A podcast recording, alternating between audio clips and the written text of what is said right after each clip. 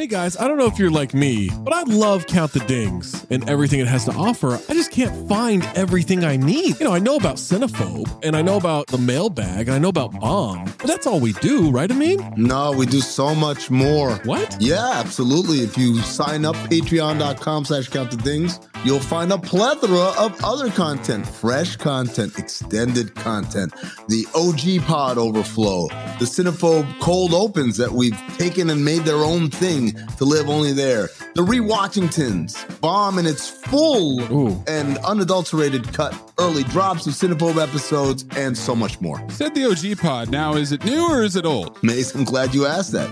It is a new incarnation mm-hmm. of the old OG pod. Oh, So it's me, Zach, Trey, Waz, Tom, I love those guys. just like we always were. Going back to the True Hoop days, mm-hmm. we're recreating that magic, recapturing it, and putting it back out. We're talking hoops, we're talking pop culture, and most importantly, we're talking for 40 minutes for free, mm-hmm. but then another specific Patreon exclusive segment for every one of those episodes. Funny enough about that OG pod, you're getting Tom and Trey on Mondays. You're getting me and Waz, aka Zosny, on Wednesdays. Amin's floating in between. I'm a floater. You never know when you're going to get Amin in those, so you got to listen to them all. And what if I'm not sure what Maze looks like? Because I've always thought he's a fat man with a fedora. He's got a weird voice. How can I see for myself what this Maze character actually looks like? It's crazy you don't know the answer to this hmm. because it's the Cinephobe Pod YouTube page. What? The CT5s on the Cinephobe Pod YouTube page,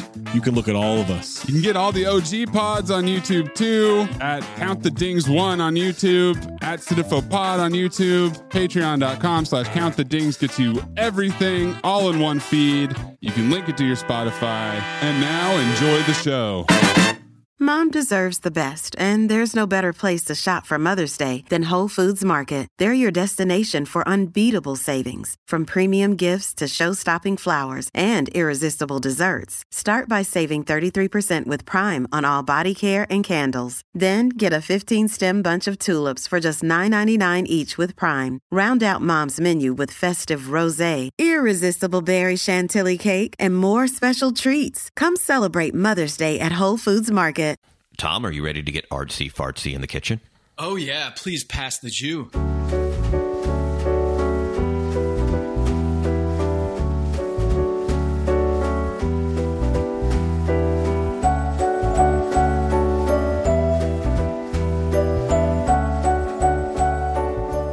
Is Pack Your Knives. I'm Kevin Arnovitz. And I'm Tom Haberstroh. Tom, a night at the museum for the Top Chef contestants.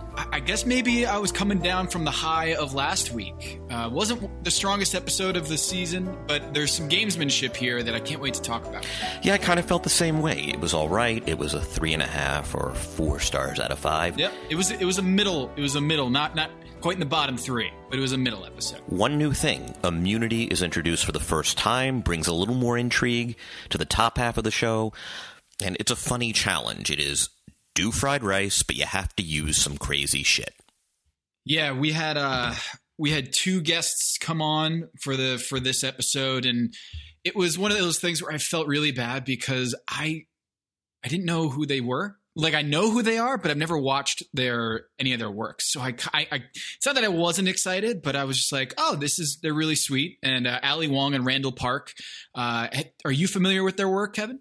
Uh, I was familiar with Randall Park because he played Jimmy Chung on the early seasons of Veep, and, and frankly, should have played them for the later seasons of Veep. That was a character I liked a lot. Well, good because I, I felt like I was, was like, oh, everyone's gonna kill me because I just I don't know them very well, and they seem like I should. Um, but yeah, they they come on and we do the the fried rice, which exciting. It brought me back to fifth grade out on Ship's Corner, downtown Westport. All the kids would hang out after school, and we would all get the pork fried rice. It's super oily, greasy fr- fried rice out of the uh, the carton.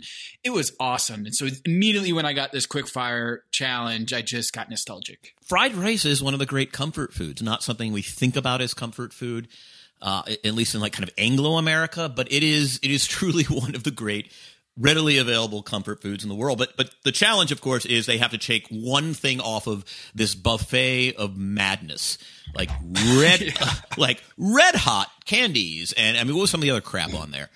Jelly beans, cheese puffs, Peanut like, butter.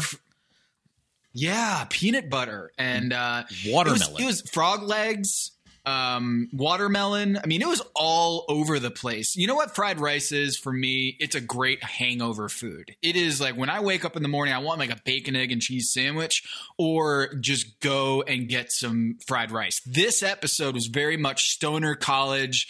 Um, this this quick fire was very much in that vein. Yeah, and I mean the one thing that was also nice to see is I feel like fried rice has come a long way. When I was growing up, it was just like it was you know essentially stock based rice, and they throw in those frozen peas and carrots, and you knew that's exactly what they were doing. With those little like seventies frozen food section vegetables that were just just repulsive, but you know they get subsumed in this sort of gravyish rice and, and you know cooked down. But that that was it. But yeah, it, it was sort of interesting. To your point. Uh, Kevin Gillespie, fresh off a win in last week's elimination challenge, kind of goes with the best version of stoner fried rice. I mean, he calls it bachelor fried rice, which is really just a euphemism. Uh, and and he does it with a wiener, uh, hot dogs essentially, Cheetos, and bourbon. Which we never really we never heard much about the bourbon. I, I don't know if that was sort of uh, it was a finishing touch, but but it was it was extremely popular. And here comes Kevin waltzing in off the win of the elimination challenge and saying, Was he the one who said I didn't really know how to make fried rice? Yeah, Asian food is not part of my repertoire, whatever he said. Yeah, What a flex. What a flex by Kevin Gillespie. Just waltzing in here. Ah, I don't really know how to do this very technically. Like, I don't know. I don't know what I'm doing. Never done this before. And then goes in and just smashes the most delicious of all the poor fried rice or the Yeah. fried rice. And obviously, I mean, the one we've we've talked about this many times in the past that for all of the genius of Top Chef, the only thing that's sort of lacking fundamentally in the show and the critiques I've heard from people who don't aren't into it is that at the end of the day you can't taste the food, right? You're at home and when you watch Project Runway, you can see the dress. And as much as we might like the idea of these foods, you can't ever taste it. For my money, my favorite one, uh, she was recognized as being among the top three in the quickfire, was Karen's nasi goreng, which is essentially an Indonesian or Malaysian fried rice, but it's done with a sweet soy sauce, so it gets that caramelization on the rice, and then just a fried egg on top. And I am of the Anthony Bourdain school, which is a fried egg on anything makes it better. Kevin, I was going to ask you what is what is your fried rice special? Like, what kind of ingredients or toppings or, or mix-ins are you getting in there? You know, it's funny. I don't. I've never made fried rice at the house, and I don't know if I, I just have one of those gay carbophobe houses. So, so neither of us eat a ton of rice. we do a farro salad that I like that I Yeah. stole from Alimento um, here in Los Angeles, which is you know I kind of I, I do some hot like a little bit of hot chili because I have to be careful, of course. Um, cucumber, radish, uh, some some green onion, and then uh, some mint, and then top it with like feta. And that is the closest thing to fried rice in my house, but it's not really. It's a farro salad. Who am I kidding? And this has actually kind of inspired me. I've got a wok. I've not used it since I moved to this house, and I've got some oil, and I got some rice. So may and I got some eggs. So maybe it is time for me to. Uh, you know what? I'm going to have some leftover salmon, grilled salmon tonight. Maybe Yeah. tomorrow for lunch. Crisp it up a little bit. Yeah. Maybe it is salmon fried rice with some green onion and I don't know what. Maybe some some dill. Is that going to work? No, I don't know. Uh, we- we'll- I thought we'll you're right. N- The nasi, the nasi goreng was was great. Uh, it looked like she nailed it. Uh, Padma was a big fan of it.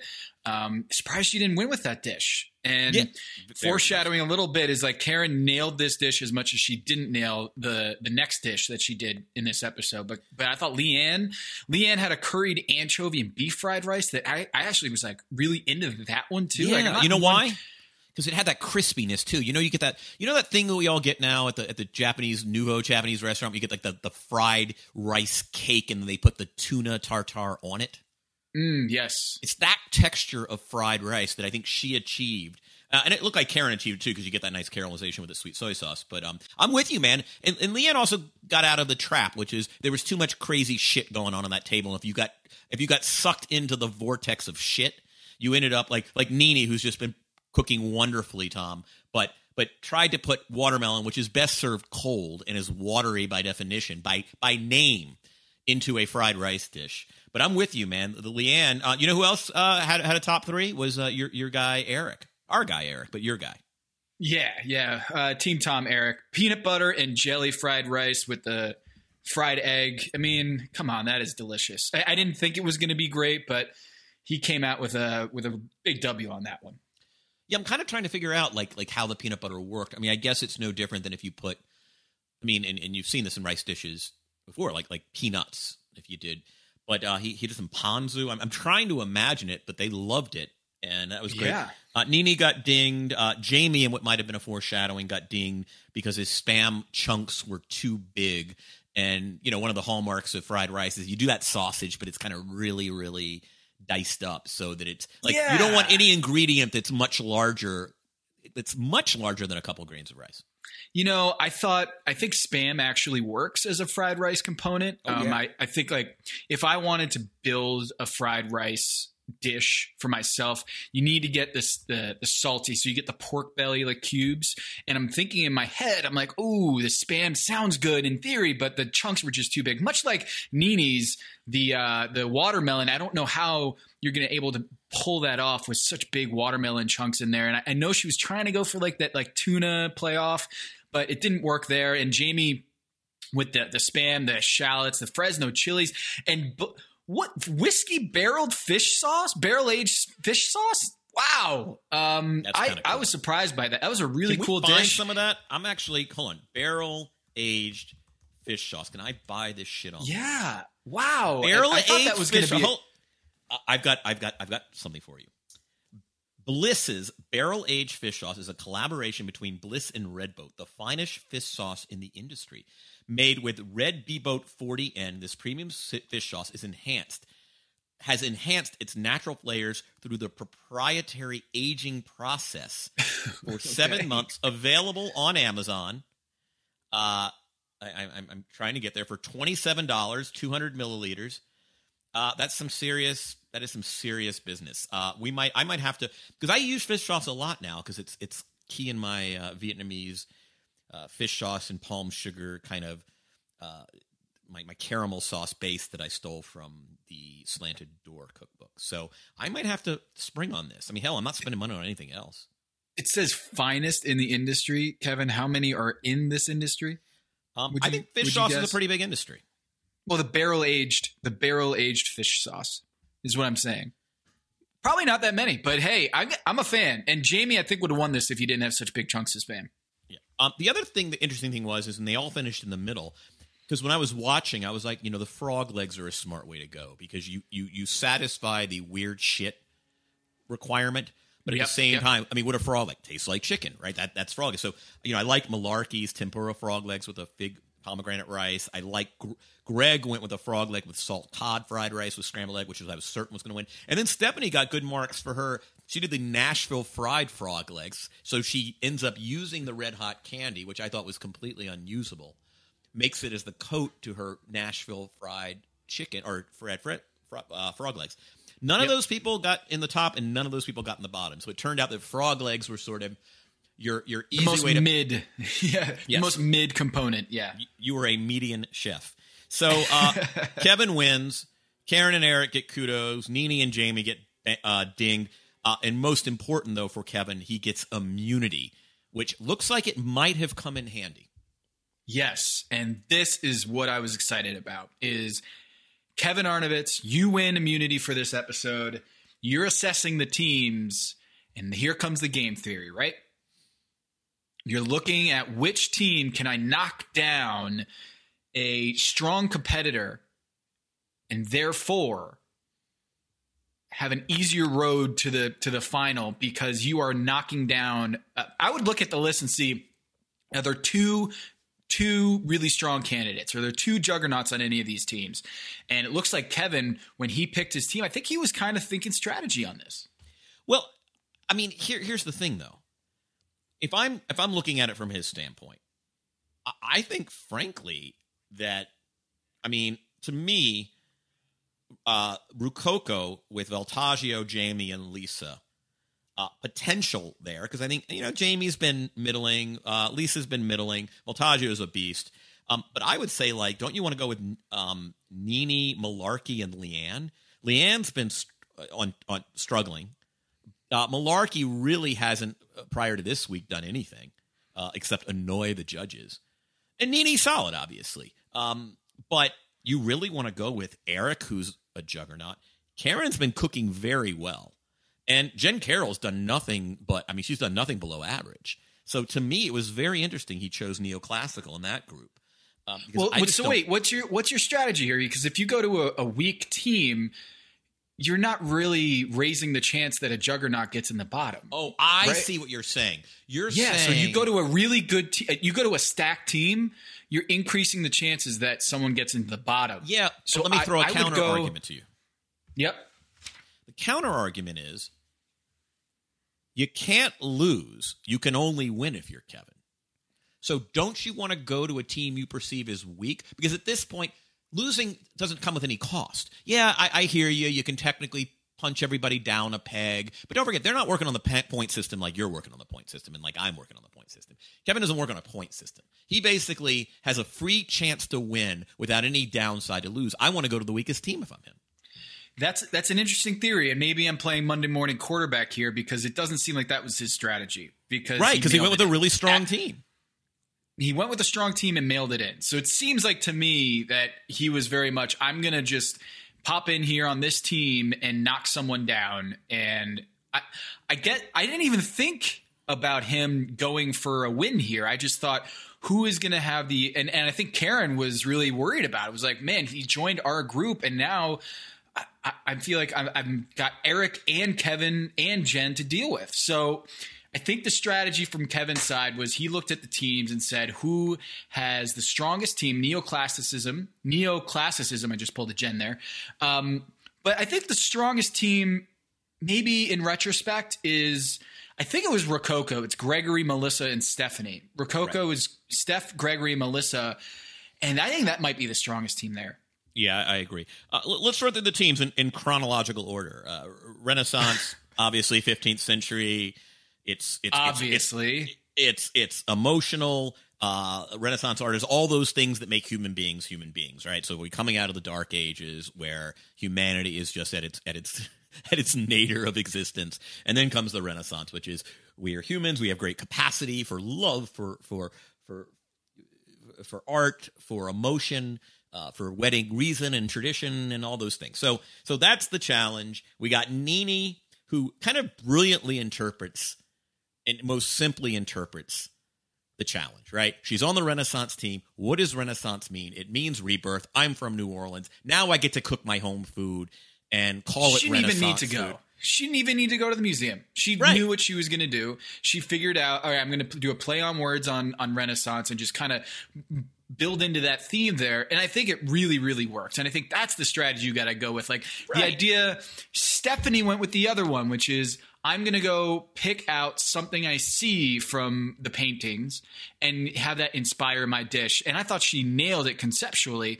And you saw Nina go in the opposite direction, which is I don't even need to see any of this shit. I know what I'm going to do, and I'm going to nail that dish. Yeah, and by all accounts, she she did pretty well, Nini. Uh, it, it wasn't. It was good on story, clearly well executed, just short on plating. I mean, at the end of the day, they did invest a little bit in in, in plating and in presentation. It was a fundamentally presentation-ish challenge. Uh, speaking of which, Malarkey, Halo of Halibut, um, really smart.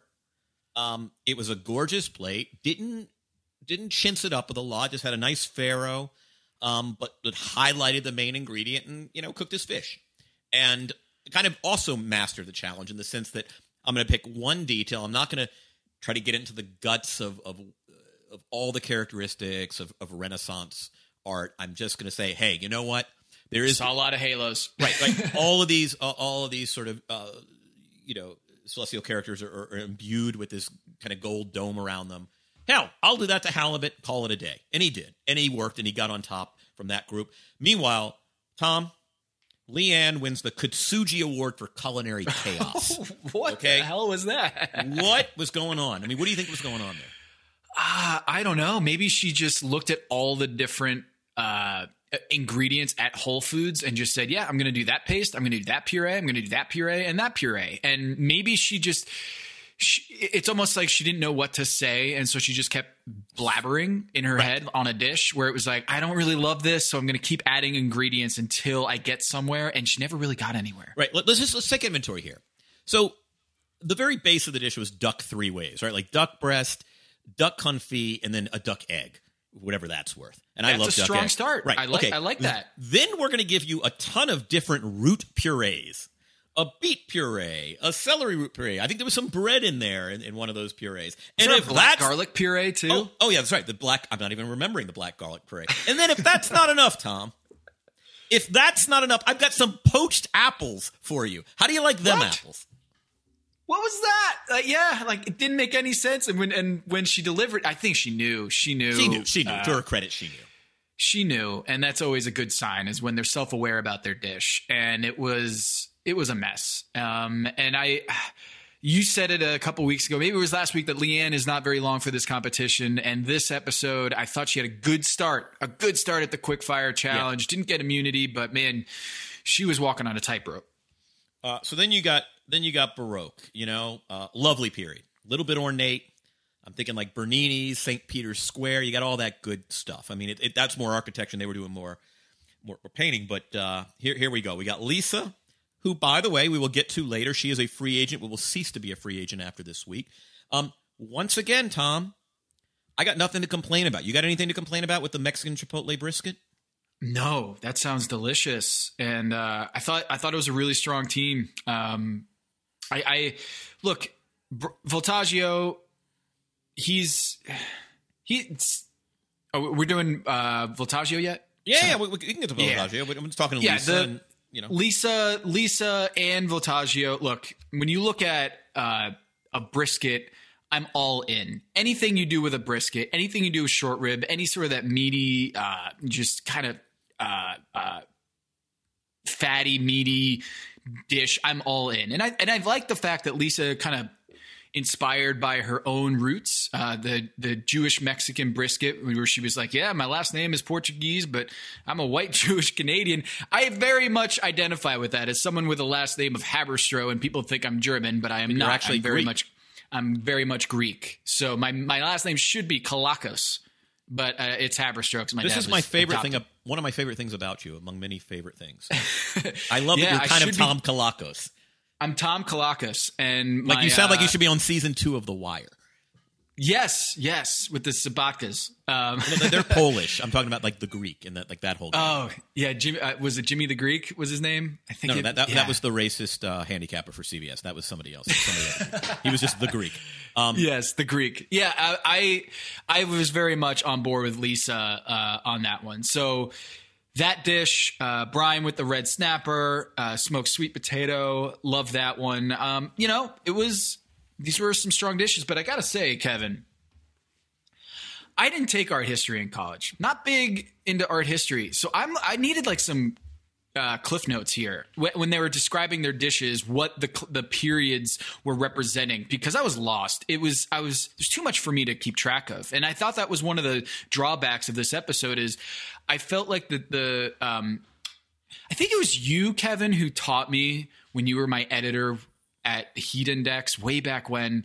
I think you were editing one of my pieces, and you said something like, "If you don't enjoy writing the piece, they're not going to enjoy reading it."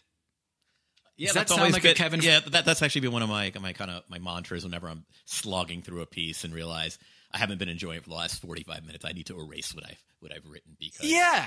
if I ain't I enjoying felt reading that. it, you ain't gonna enjoy. Re- uh, if I am not enjoying writing it, you ain't gonna enjoy reading it. That's always been my rule. Exactly. Um, and I felt like that was what was happening in this episode, which was they were there were the majority of the chefs here were really struggling with the challenge and it felt like they didn't really believe in their the their concept very well. And and I kind of felt that a lot. Not, not with this particular team, but just in general with this episode, it just feel it felt like there were a lot of stretches here, um, and I, I didn't quite. It was hard for a lot of them to to nail the the period and what they were representing, and so I I kind of felt for them a little bit. Yeah, I mean the Baroque I think is the hardest one to kind of grasp because it sort of sits between. It's not a re, so much of a reaction against Renaissance. It's a little bit of hey, let's take what we go and. Um, whereas Rococo is very easy to understand, right? Like it's just crazy. Everything goes. It's like the '70s glam of of of kind of the the early, uh, not even like pre Enlightenment or early Enlightenment, right? And then neoclassical is this reaction against Rococo, right? So it's just like, Okay. as Eric said, it's very focused. It's orderly, like a return to kind of clean cleanliness, and um, and he perfectly captured it on his plate. Um, but let's talk about Jamie for a second uh, to close out Baroque. Has an idea for a seared chicken breast. He's going to sous vide that bitch. Um, he's going to get this lovely jus that he seems to be uh, into, a charred citrus gremolata, which I think sounds fantastic, and apparently I think was well liked by by some of the judges. But he doesn't get the jus on the plate. Oof. Julie, jus eat? No, jus did not eat. Jus eat? No. Man, you do. it Nobody for ate the jus. No, nobody ate the jus. It was it was for guest judge Ludo Lefebvre. How do you pronounce his last name? Lefebvre. Lefebvre. Lefebvre. Um, there was a Jim Lefebvre, I think, was a, a as a baseball player and then manager at some point. Um, Ludo, you ever been? To, have you ever gone to Trois Mec together? No. Oh, we need to do that. We need to do that. Uh. And we need to go to uh uh Wolvesmouth.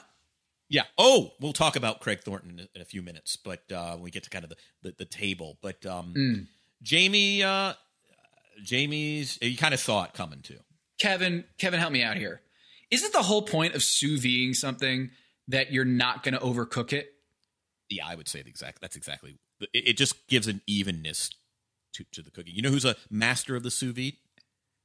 Isn't Ethan Sherwood Strauss? Ethan Strauss is a master of the sous vide. He he can sous vide. He can sous vide a leather shoe and and and make it taste good. He is he is a master. Now I have this steam oven that I was encouraged to get, which kind of gives me a little that sous vide quality. But but I've never actually used a sous vide. That, that that is the point, right? You just you just you get this evenness. Um, it, it's supposed to prevent dryness. Uh, I do not know a hell of a lot about it though.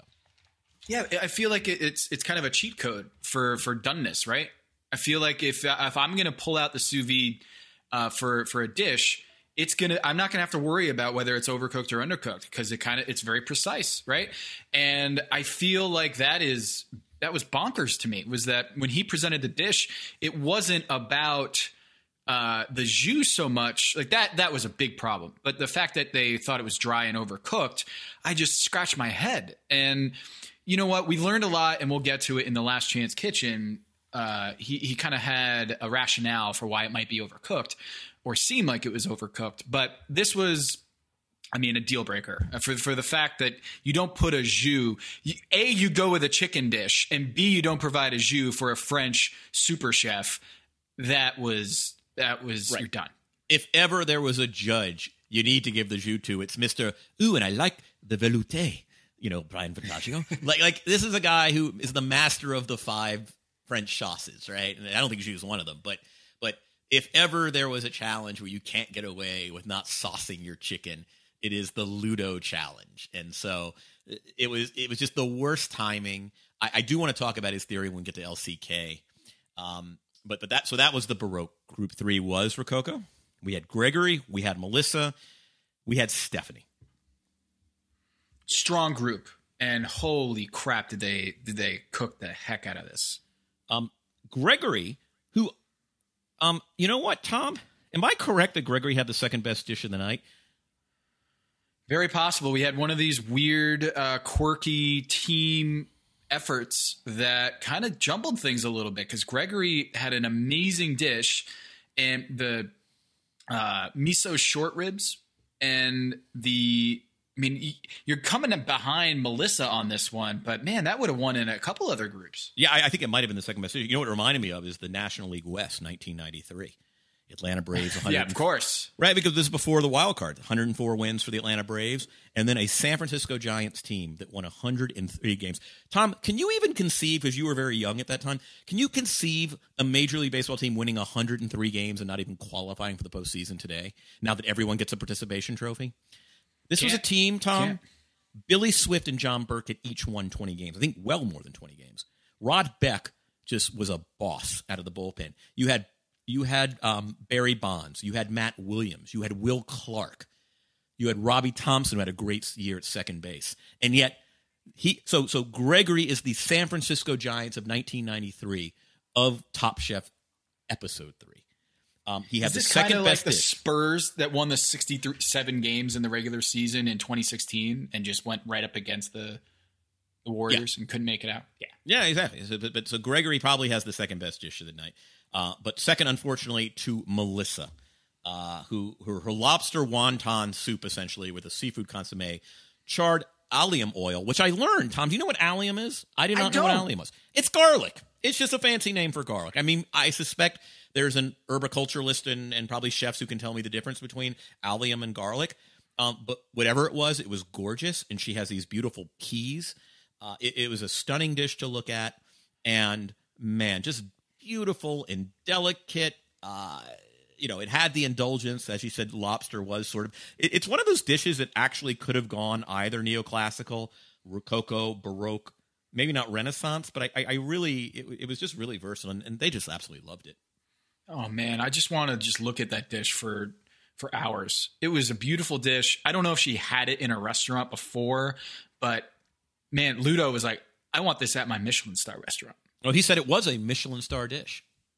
Yeah. yeah. And you could tell um, that one as soon as she started conceptualizing it, I was like, "Yep, that's going to win." I just I just had a feeling that Melissa was going to nail this. And and it helped, I guess, that she worked at Get- the Getty Museum when she was like 17 years old. That was like one of the first kitchens she was working in, so that must have felt really nice for her. That's a, a hometown a hometown win, um, and then and then we had Stephanie uh, with a mortadella tortelloni poached in an umami nage, which Gail loved, by the way. Some grapes. Unfortunately, suffered from just a, a lack of execution because the pasta was undercooked.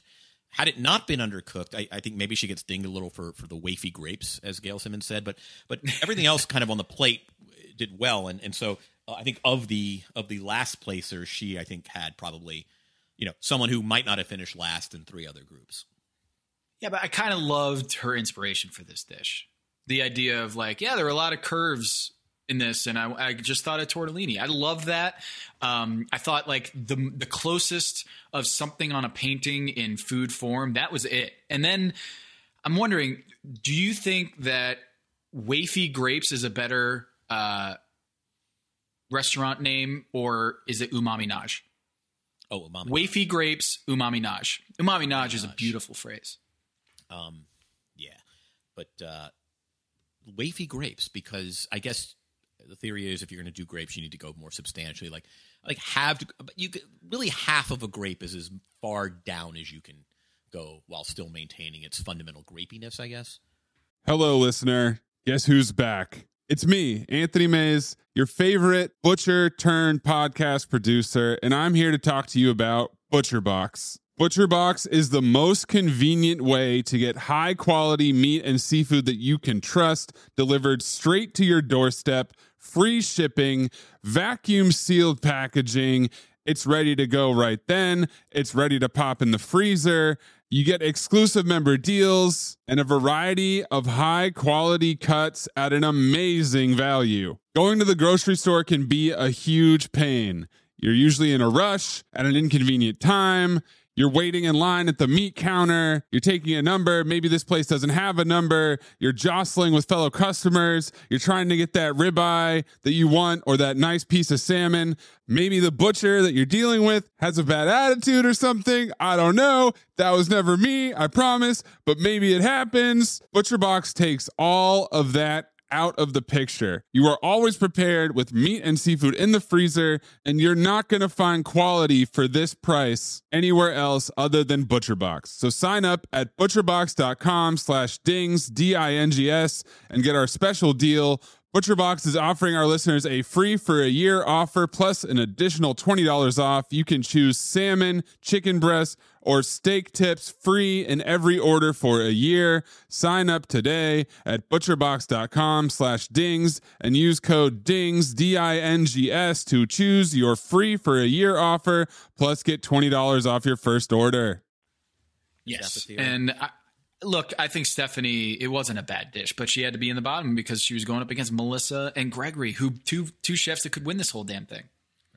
So, uh, speaking of, of the judges, Craig Thornton from Wolvesmouth was was featured, and talk about a guy whose plates are are just beautiful art. More Jackson Pollock probably than than Baroque or uh, neoclassical, but uh, Craig's brilliant because Wolvesmouth, and there's a great if anyone wants to read it, there's a, there's a great feature story in the New Yorker by Dana Goodyear several years ago about Wolvesmouth, and essentially he was very early in this. Hey, let's let's have not exactly a pop up dinner, but but regular regular seatings where uh, you're going to apply. You will get accepted, and if you're accepted, essentially it's a dinner for sixteen or twenty. It used to be held in a downtown loft in Los Angeles, and then Craig did something amazing, which was he either bought or got a, a bungalow in Hollywood, right off of Fountain, and blew it out to the point where when you walk in, it is a chef's kitchen. It's like a restaurant kitchen. On to the right and to the left is a table that seats about 20. This is the place that Kevin. Every time I come to LA, you try to get a, a, a seating there or something. I haven't been there yet, and you're like, "This is number one on the list for LA." Yeah, absolutely. And when you have enough notice, you, you should definitely give me a night. Um, it's usually held on Fridays, Saturdays, sometimes Thursdays. But then you go in and you sit down with strangers, and he just proceeds to give you an absolutely gorgeous seven or eight course meal. He has a spin off of Wolvesmouth, which is really in the same place, same staff, same everything, uh, which is called Shark's Tooth, which is more seafood focused. And I mean, talk about a guy who there's a lot going on on the plate, but everything makes sense. I mean, it's a classic. Like if Gail Simmons were judging Craig Thornton, you know, there's so much going on here, but yet everything has a purpose, everything has a meaning, and everything speaks to everything else on the plate. Uh, Thornton's a great chef. It's also just a great production. Um, the whole gang there, Caleb is wonderful. I I see Caleb Chen at, at the Hollywood Farmers Market, so you know they're getting the good shit. And I, I'm just such a fan of Wolvesmouth and was so heartened to see Craig Thornton there as a judge uh, because he's as much a part of the soul of Los Angeles cooking right now than anybody. Who whose dish do you think he loved the most? Like, Uh, which one of these dishes do you feel like would have been a Wolvesmouth dish? The most wolf's mouthy dish might have been might have been Eric, though I would also say that Eric Bryan's felt like dish, a the yeah Bryan's too. dish, Bryan of the halo. Yeah, I mean, just because I mean he would fit in. I mean, Craig Thornton would, wouldn't fit into any of these four class. I mean, he would be uh, expressionism. He would be, you know, modern. He would be. Mhm. Um, I mean, there's there's just so much. It, it is his style again. I mean, it's like it's more Jackson Pollock than uh, than Ruben or anything like that. So yeah, he's uh he's. I'm trying to think what else would have been. No, I think those two probably would have had it. Um, would it would have been sort of the most uh, the the most wolves mouthy-ish dish. But It was uh, good to see him because I knew as soon as I saw him on the screen, I was like, "Oh, that Kevin's gonna love that." Yeah, this was great. So the final group was neoclassical, and again, you know, kind of Eric defined it very well. It's a very orderly movement, um, much more focus. Karen comes in with something that could not have been talk, so. And I'm, I'm a big, you know, I'm, I'm big on Karen. I drafted her high. I love her the cooking she's done, but this was kind of the classic misinterpretation. So it's not unfair to say that neoclassical is the simplest of the four movements. That's an easy call. But I think it's this weird extrapolation from, oh, neoclassical is simple. I'll make something simple. And then what she made was rustic. I mean, it could not have been less neoclassical, and only insofar as it was simple. No, it was actually kind of boring. She does a braised chicken with chicories, a brown butter, and, and like like she did rustic food for a neoclassical challenge, which was just an error. And then you know apparently didn't execute it all that well. Though she's been kind of brilliant all season. Then we got your guy Eric. Beautiful dish, the halibut, um, very tweezery dish, very aesthetically pleasing, stands out aesthetically. They said, uh, man, it it looked delicious. It wasn't the most indulgent of dishes, but Eric just nailed that one too. Yeah, green peppercorn broth just looked great. Uh, I have a little hack for you, and Eric knows it clearly. My everyday plates at the house, uh, are those nice, almost concrete gray plates because everything looks more sophisticated on that plate. Ooh. Like I noticed any- that it was a black Uh-huh. background there. Yeah.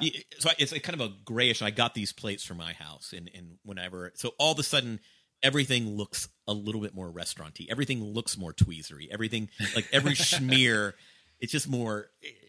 It's it's a really good hack for making your cooking look more sophisticated and intentional than it actually is, and so that's what I use on my everyday uh, on my everyday plates.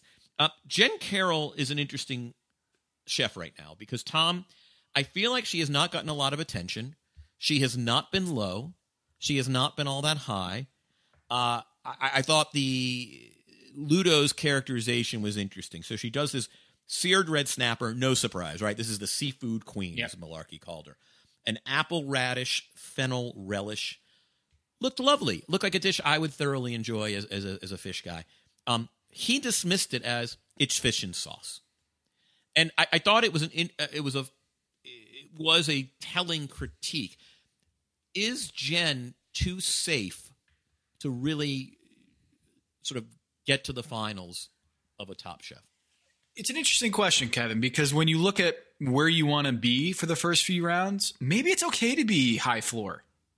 In the in the beginning, in the few the first few rounds of Top Chef, at this stage in the game, it might be best served for you to just be a high floor and not get eliminated. Later on, you got to get more bold, more risky, more outside the box. Um, and I don't know if she has it in her. In past seasons, of course, she has done well uh, on this show. So I think that's uh, that's what you worry about is that she's going to get too comfortable bringing in and bunting right to get on base. You need to swing for the fences, and so far it seems like Jen hasn't taken those big Barry Bonds swings yet. Yeah, but cooking well by by everyone. Her chickpea stew last week, well received. Uh, I, I just, I'm always interested. One of the things that happens on this show, just from a production standpoint, is when you have 15, 14, 13, or 12 chefs, they can't get to everyone. Like, we haven't seen a lot of attention on Lisa's cooking either, right? She No. has not done poorly. She, a lot like Jen, Well, she has done Lisa and Jen both mid middle survivors for all three episodes. and maybe that's they just don't it. get the bottom or top three. Yeah. Right. They, they, they point out the real uh, clunkers. They point out the really inspirational stuff, and they don't have time to the extent that they can't get to everyone or have an extensive conversation uh, about everyone's food. If you finish middle of the pack, you know you're you're, you're sort of forgettable in that sense. You just you, you make a, neither a positive nor a negative impression. Uh, and then finally, we have Kevin, who had immunity. What was interesting is um, he he he bombed his dish. Right, it was a lamb loin, glazed carrots, and, and a feta feta carrot top, which actually I liked on the plate. It kind of reminded me like, oh, this is Kevin's rendition of a steakhouse cream spinach. You know, cutting up the carrot tops and with feta, it kind of it looked like that, and and I wasn't expecting it to be bad. There was an olive sauce apparently. What was interesting is when he got back there after getting dinged in front of the judges, he said, "Oh, this was about you know taking a big swing, or I forget how he said it, you know, throwing shit against the wall." Did it look that risky? It wasn't like, oh, he tried something crazy. He just, I don't know, maybe he just phoned it in, as you said. Yeah, I think he I think he phoned it in, mailed it in, and um, you know I think aesthetically and from a from a, a, a an inspirational dish, I just don't think it was. I think he mailed it in, and I think when you're Kevin at this point, that's okay. And their strategy here is mail it in, uh, get your DNP rest, make sure that you know you're you're not out of shape going into the next game. You don't want to lose your conditioning going into the next game. But hey, you know what? Getting a load management day um, during an elimination challenge this early in the game, it might serve you well later. So kudos to Kevin. I, I like I like I like the strategy here is that you don't want to uh, burn on both ends here. So he he didn't have. Uh, a really great dish here, and that's okay. That's why you have immunity. And by the way, Jamie, props to you for owning it earlier this episode, saying if I get immunity, I'm not giving it up. Uh, because Kevin, if he gave up his immunity in this episode and produced that dish, he might have been going home. Yeah. So I, I, I somewhat agree with you. I just don't think that you know cooking for four hours poorly is is any much less uh, taxing on one's body or, or, or load than, than cooking well. Uh, I'd like to see my top draft pick kind of nail it or at least kind of get in the middle. Again, I'd feel better if he'd actually, if he did something truly crazy. Like, I'm just going to look, I can cook whatever I want here. It was a lamb loin with some glazed carrots. I mean, shit. Tom, I Yeah. could do glazed carrots. I mean, anybody. I was gonna say, I feel like I could have done that dish, and obviously I can't. But yeah, that was a dish that I, I didn't feel like was something I'm gonna go super inventive here. Also, I, I do believe in momentum. And here's a guy who's coming off of a brilliant win last week, just killed the uh, quickfire challenge earlier in the episode, and just wanted to see him sustain it because I do think these things in this particular show can be self fulfilling. I don't think there's such a thing as a regression to the mean. I think I, I think confidence in the kitchen compounds itself over time, and so I was just a little little bummed. Just thought, hey, and also again, I don't. I'm not bummed that he bummed that he that he laid an egg. I'm bummed that he didn't lay a more creative egg. Yeah.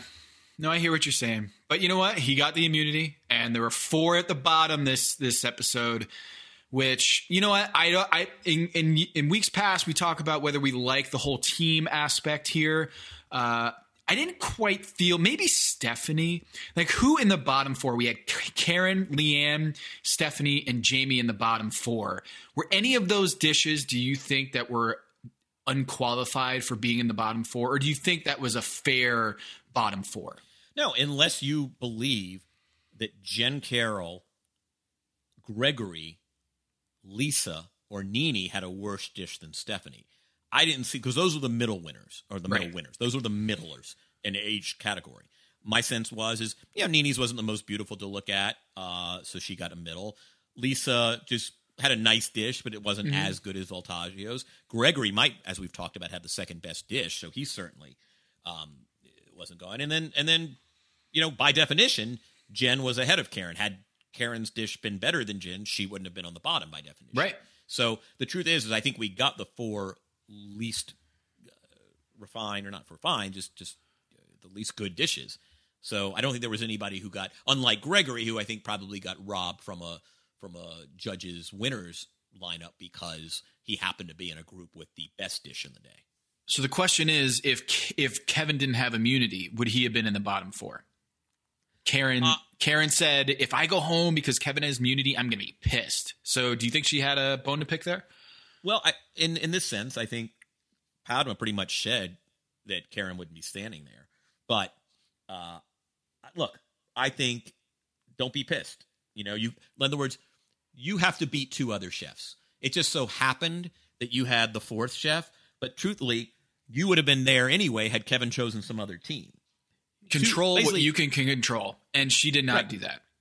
Right. Like, and I, look, Karen's my Karen's my chef, and I'm, I'm, I'm I love what she's doing this season. But at the end of the day, you know, you don't want to be on the block. Beat two other chefs. Just beat two other chefs. That's all you have to do to not be on the bottom. But as it was, she wasn't even considered. I think there was an understanding that Jamie and Lee Anne were the true contenders for elimination here. Right? Like Stephanie, one error. They liked a lot about her dish. She just undercooked the pasta. You Yeah. know, Karen's was boring, but it wasn't like she just absolutely uh, it lacked a little flavor, but it wasn't a. It, it- certainly vi- it didn't violate. It just didn't conform It was to. monochromatic. It was not. And it, yeah, I think was- you're right. it was no way Jamie and tribute to, Lee Anne. right to neoclassical. So it was those two, and then you know, though Lee Anne did get the Katsuji Award for culinary chaos, it wasn't chaotic enough to lose to a dried clunk of a chunk of chicken without any sauce, um, and that that went. after being in the top for the first episode uh, with Stephanie and with Gregory at the beach. Uh, Jamie has an exit here for not having a jus and also having an overcooked chicken. He goes home. The Charlotte's own Jamie Lynch. I'm sorry to see him go on this on this competition. You know, we, he was my last pick uh, on my team, um, so I'm not I'm not crying too much that I lose Jamie on my team. But man, it, didn't feel like he uh, he deserved to stay on after that dish. I think it was a well deserved elimination compared to the rest of the uh, the dishes. I'm sorry to see him go after such a strong start out of the gate. Um, and Lee Anne lives to see another day in the competition. Yeah, um, a little concerned about Stephanie. I thought she had a really strong week one. Last week was sort of a crisis of confidence. This week, fortunately, it was just a crisis of, of execution. I, I don't think she she had a good idea. Most of it was well executed. The pasta was undercooked, obviously a killer, but hoping to get a bounce back from Stephanie. Hoping after last week yeah. serving up the Indian dish to uh, to Padma uh, that she would have a big bounce back. And you know, the tortellini dish it was it was a it was a mid dish. It was it was something that I think in normal episodes she would have been in the middle of the pack.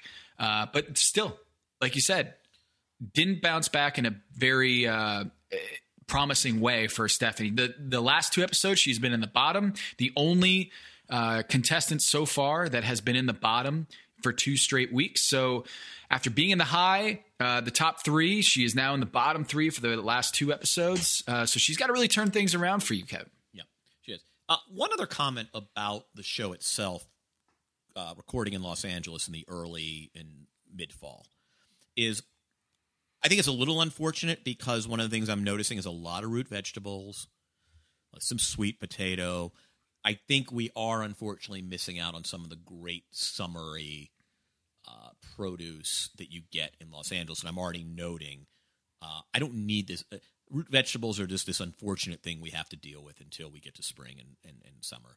Uh, so what's a, what's, what's, an ingredient in LA uh, summer LA that you're missing right now? Oh, in this competition, and okra and just sort of like fresher greens and just bright or uh, stone fruit. Mm-hmm. Um, although we did see some uh, peaches in week one, so I, I, shouldn't say maybe maybe it was late early enough that they still got some of that. It's just there's just more vibrant, um, more vibrant English peas. Though we did see a few of those, I think we saw some snap peas uh, that were used in that. But I, I don't know. It just I'm seeing a lot of root vegetables, and I look, I mm. love, I love beets as much as the next guy, and I do. I've enjoyed cooking beets here, and I, I do it a lot. But you know, it's root vegetables like it just it's a it's a slightly less interesting kind of so uh, kind of cupboard or, or produce drawer than than you would want. And it's not a complaint. I just I'm noticing it, and it's like, oh yeah, this is cooking in Los Angeles when you get to fall, or anywhere for that matter. You just you, there's a little less to choose from. But uh, and then you're not early. You're you're too early for citrus though, so it's just kind of a weird period. Um, Tom, let's uh, let's talk about Last Chance Kitchen. Speaking of Jamie and chicken, and Joe Sasto's waiting for him there. I love this Last Chance Kitchen, Kevin. I love the gamesmanship of let's play a little game of chicken. And man, uh, Tom Colicchio was just needling Jamie every opportunity that he you think had. he was having a good time. Oh, he was having the best time. I mean, when you were looking at Tom just saying, "All right, let's play a game of chicken here," how many minutes do you think you would need to produce? a winning chicken dish and it became this little auction back and forth. Uh, do I hear 25? Do I hear 25? 25 there. Is it 24? Do I hear 24? And I'm sitting here just cringing every time because you had these two bros who were like out trying to out masculine each other a little bit here being like I could I could fucking do 22 minutes on a chicken dish. Watch me I'll go 20 and he was just playing them and I felt like Tom was just playing them like a violin because you could sense a little bit of machismo in there being like yeah i could do a 10 minute chicken dish. Watch me and then once it got to 20 minutes so the, the conceit of the of the last chance kitchen was let's do chicken a whole chicken you can do whatever you want but you uh, do an auction going down uh, the number of minutes you want to complete the dish. And so they auctioned it off and it went down, down, down until uh, 20 minutes. And Kevin, that's a that's not a lot of time um, for a chicken dish. Uh, this is my own theory about why Jamie lost to Joe, but I think at the end of the day, it's thighs versus skinless, boneless breast. I, I yeah, don't. What are you doing? And look, Jamie's a professional. I am not. Um, I just I've never seen a situation where skin skinless, boneless breast is something that you give fussy eaters who like like the fact that like somebody who doesn't like chicken skin, I mean, which to me is is an alien. I mean, who doesn't like chicken skin?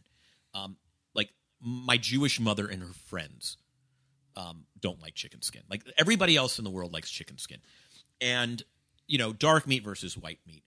If I'm going to do white meat, I have to brine it, and this is kind of what I do. The only I, I do this chicken breast where I brine overnight, and then I kind of sear the skin side, and then put it in the take that pan and put it in the oven for ten minutes.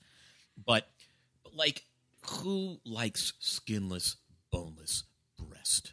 Oh my god, nobody likes that. Nobody An likes that. Olympian, maybe some sort of right, Olympian. exactly. Like somebody who's a, like again, my mother and her friends who need the sauce on the side and you know nothing fried, and I mean it's just a very specific brand of of eater uh, who's who's extremely health conscious. As am I. I mean, I, I get it, but it's just if you're in a cooking competition show, I don't see any scenario by which you know what I want from that chicken: the skinless, boneless breast. It just doesn't create um, it doesn't create enough fat it to to really to really get what you want accomplished. And so I think that was sort of my theory is when the minute I saw that I'm like, oh, this is over. Yeah. Last night I had some fried chicken from my favorite restaurant in town, the Stanley, uh, here in Charlotte. They did a takeout, um, fried chicken, and when you get that like bit of fried chicken where you're not sure if it's bone or if it's just a really crispy corner of the fried chicken, and you just munch on it waiting for the bone, but it's no bone in there. It's just straight chicken skin and it is fried. It is delicious. Uh, shouts to Paul Verica, who's the James Beard Award nominee chef from from the Stanley. It was a delicious dish, and it reminded me Jamie Lynch here in Charlotte. I'm curious to see if at Five Church in Charlotte he's going to have a chicken dish on his menu. Because man, I bet if I'm Jamie Lynch, I am sick of chicken. Uh, I'm I'm getting a little sick of chicken too because it's it's my primary protein here during the um, during the lockdown in Los Angeles.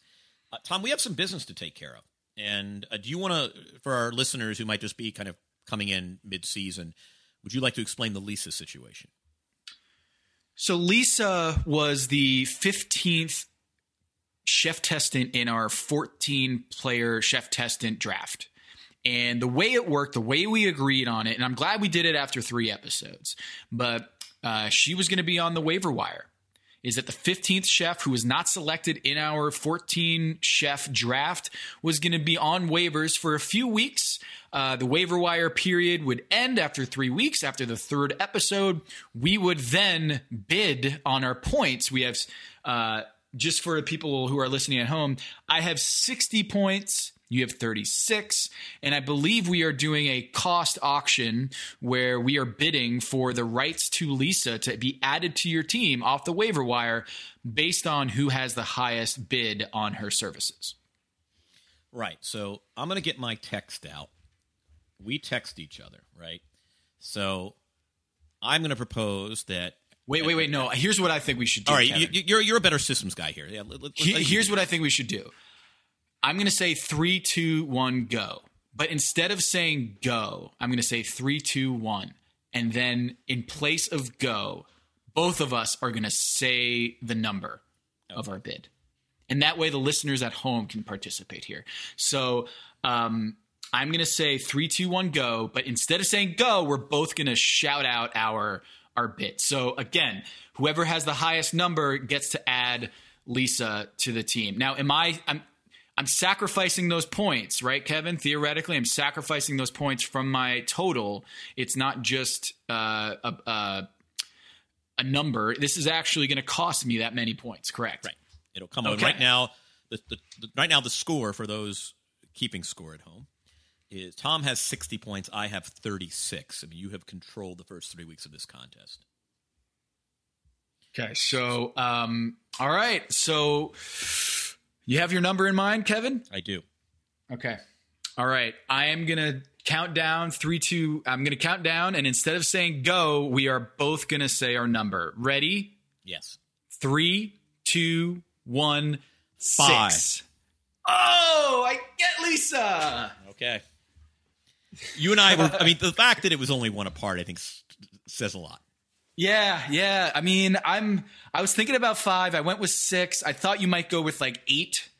Um, and so I was thinking if I could get away with with six. So six, six points off my total means I've got fifty four. Okay. Um, and well, how about this? I'll just put. You should create a new line. You should create a new line. Yeah.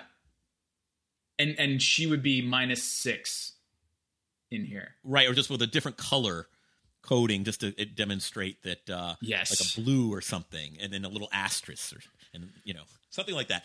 For those, no one can see exactly what's going on in our Google Doc right now. This is ridiculously bad podcasting that we're trying to just come up with a system. I, I I love working with Tom Haberstroh. That's all I can say. Is there's no other psychopath in the world other than me who would understand like the decision making here. So this was my theory. So what we're basically saying is, you think she's going to have a. So if we assume that she's going to get eliminated at some point, that's negative five. So what you're basically saying is you think Lisa is going to have 11 points or more before she is gone from Last Chance Kitchen. She's laying in the weeds is- right now. She's Right. laying in the weeds. She's in the middle for three episodes. In our point system, Kevin, interestingly enough, she has six points. Like where she doesn't count for six points on my team yet because she hasn't done anything um, for my team. But she and Jen Carroll have six points so far in this competition because you get two points for every episode that you were not in the top or bottom three. You're just finishing in the middle. So in my head, I don't know whether the, the six was sticky in my head, but I kind of feel like um, in order for her to to uh, win out, I think she has the opportunity to win an episode. She has she doesn't have much of a storyline so far in this in this show. Kind of feel like she's she's probably got the least amount of camera time. Like if we did uh, a 538 analysis or Like, Wall like they Street do for the Democratic analysis, debates and stuff. yeah, Like who gets the most talking? Who time? gets the most talking time? I'd imagine that Lisa might have the lowest right there with Jen. And ironically, maybe not ironically, maybe that is the point: is that they're in the middle of the pack, so they're the least interesting in terms of the extremes. And so, uh, I I get Lisa on my team. Uh, and so she she's costing me six points. So it's going to knock my total score from sixty to fifty four. Kevin, you're at thirty six. Uh, you do not lose five points, correct? That's correct. That's correct. You do not lose five points for your bid, that uh, failed bid. So you get to maintain your 36. You do not have um, Lisa on your team. So I have Greg, uh, Gregory, Eric, Bryan Voltaggio, Melissa, Jen, uh, Lee Anne Wong, and replacing Jamie Lynch on my team after his loss in Last Chance Kitchen. Uh, welcome to the team, Lisa. Yeah, I think she's cooking really well, and I don't want my five to be a.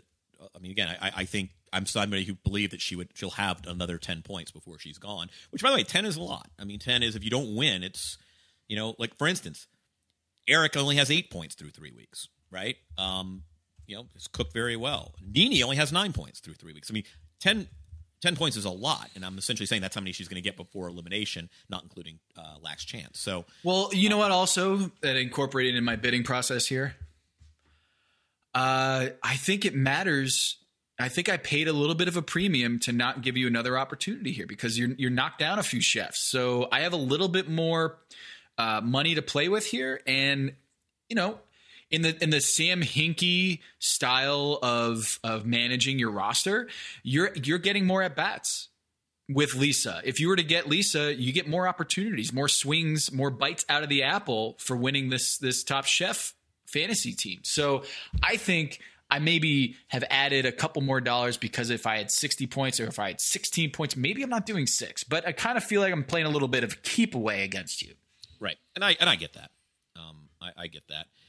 So this will be uh, looking forward to next week, Tom. We are down to how many chefs now? We have the show now has twelve, correct? 12 chefs 12 chefs i have seven um, alive and you have five you have kevin who's just been cooking his tail off he just won a quick fire just by you know waltzing into that and just saying i don't know how to do this but i'm going to win a quick fire anyway uh, kevin is I think as strong as anyone in this competition, uh, maybe the strongest. But Bryan Voltaggio, even though he has no wins, he's been in the top three for two weeks in a row. The only chef in this competition, Kevin, that has been in the top three uh, or winning in in consecutive weeks. So Bryan's a little bit of a hot streak right now, even though he hasn't won. He's been in the top three, so I'm feeling pretty good about my squad right now with the addition of Lisa Fernandez. But right now, I'll tell you, Tom. I, I think the story of the season, and I don't. This is not recency bias. Is Melissa King, and I. One of the th- interesting things I wanted to see coming into the season was we've all seen these chefs cook, and it is just logical that any craftsman, whether it's been two years since they've been on the show, or five, or ten in some cases, people get better at their trade. They just do. You become a better chef over time. I suspect there's a prime, and it'd be really interesting to ask the chefs when they start coming on as guests.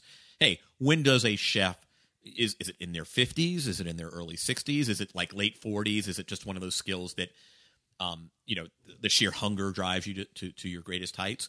But what's been fun about Melissa is of all of these chefs, she is the one that I'm like, oh, she's a different chef than she was two or three years ago when she was on the show.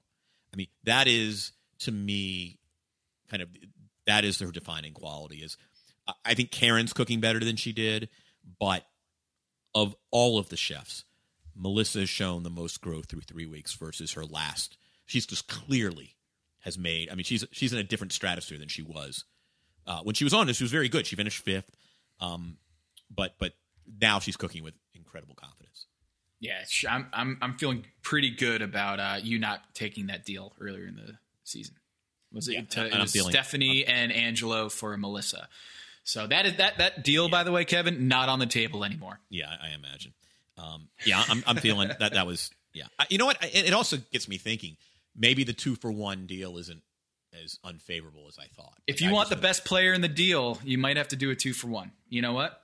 That's you know some people believe in that theory is always just get the best player in the deal. And Melissa was the best player in that deal. Uh, are there any trades trade anyone on my team that you're uh, you're willing to talk shop, or do you want to save it for another episode?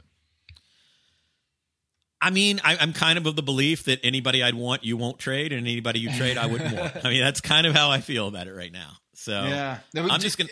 Any offers for Jen? Jen has been uh, in in the middle for three weeks. Are you are you comfortable not having her on your team? I'm comfortable. I mean, I'm I'm even wondering would I trade Stephanie for Jen. I feel like there'll be a regression to the mean there. Maybe look, maybe Stephanie's just not that good a cook. I don't know for this show. I'm not as good a competitor, but I still have confidence. There's something there I still like. Um, the the nacho Indian nachos gives me a little pause again. I, I, I just and it's not even the Padma thing. It is come on. This is Top Chef All Stars. What do you? Do? Malarkey for Jen. I don't know, Tom. I I think Malarkey, when he doesn't talk himself into stupidity, is a good chef. Not a great chef, but I think he's a guy who can get some top three finishes. I think he's a guy with enough technical skill to avert disaster. You know, I mean, his disasters or his weak moments tend to be more conceptual than execution. And so I just kind of think he might be nerding around for a while. I, I thought he'd be out of the competition, but now I kind of feel like Uh, he's got enough to get in. A little recency bias a little bit. I'm just trying to see. I'm just trying to see. I'm I'm I, I, I put that on the table. The the uh, the proposal has been submitted to Team Kevin's uh, Wait. Carroll for Malarkey? Yes. Carroll for Malarkey. I'll think about it. We, we might have some midweek uh, transaction talk. True, some We- we might- transactions. yeah. yeah. Okay. For other All right. yeah, we'll, we'll, we'll think about this. Right. We will think about this. We have some time on our hands, Kevin. So let's uh that that proposal has been submitted to the uh, to the HQ uh via I didn't even go to an assistant GM for this proposal and it goes up up the chain. I'm going straight to the GM here and saying Jen Carroll for Brian Malarkey straight up Team Tom, Team Kevin. Um, no bells and whistles. Maybe we can talk some draft picks going forward. Just any any sweeteners to add into the deal. But that is that is the proposal. Um, and I will I'm have an answer for you that. before next week. I will have an answer for you. Before Okay, Ke- Kelly Clarkson is on the next episode, so I'm gonna get up my uh, my pipes here, my vocal cords, and get ready for Kelly Clarkson. Um, Eric Schwartzel is very excited about this. Oh, I did not know that Eric is a big uh, Kelly fan. Eric took his mom when she came out from Western Pennsylvania, and they went to the Kelly Clarkson show. Is he an the American. Idol super fan, or is it just post American Idol that he fell in love with Kelly? I, I I know nothing about the musical reality shows. All I know is every time I every time I open my DVR now, there's another goddamn episode of The Voice recorded on the top. Like that's so. I I, I think the answer is yes. I now like the thing about musical reality shows is I now know what non-sports fans feel when like the game is on or or when when people are talking about um basketball and there's not basketball people. It's like Eric had his book club um, friend over a couple weeks ago, and they just talked for 10, 15 minutes about a mu- I think it might have been The Voice. It might have been American. I don't even know what it was. but it was like, oh, this is what sport non-sports fans feel when there are a bunch of sports fans at the table. So I, I think it's musical reality shows or sports for non-sports fans. This is my theory. Kelly Clarkson participated. I didn't really know in- who that was. I didn't know who that was. You, you didn't know who Kelly Clarkson was? I did not. Oh my goodness. I, I honestly didn't. I couldn't pick her out of a lineup. wow, Kelly Clarkson. Um, she participated in the ALS Pepper Challenge. Kevin, she did a video and was like, it, it like People Magazine picked it up because she ate a habanero and just kind of was like, ah, I, I feel like I can do this, and it was an amazing video. I should, uh, I should post that when the when the episode runs. It's a great, it's a great. Uh, video to watch. She she really suffered for habanero. So thank you, Kelly Clarkson, for doing that. Can't wait to watch next week's episode. Um, and since Yes, you it- be it- gone, you don't know that song? I can breathe for the first time. All of this is lost on me. I live. I live in a treehouse by myself. Um, in, in my So yeah, yeah. All right. Well, on that well, this note, is something to look forward to. Yes. Uh, for Tom Habistro, this is Kevin Ornaments, and this is Pack Your Knives. Since you be gone, I can breathe for the first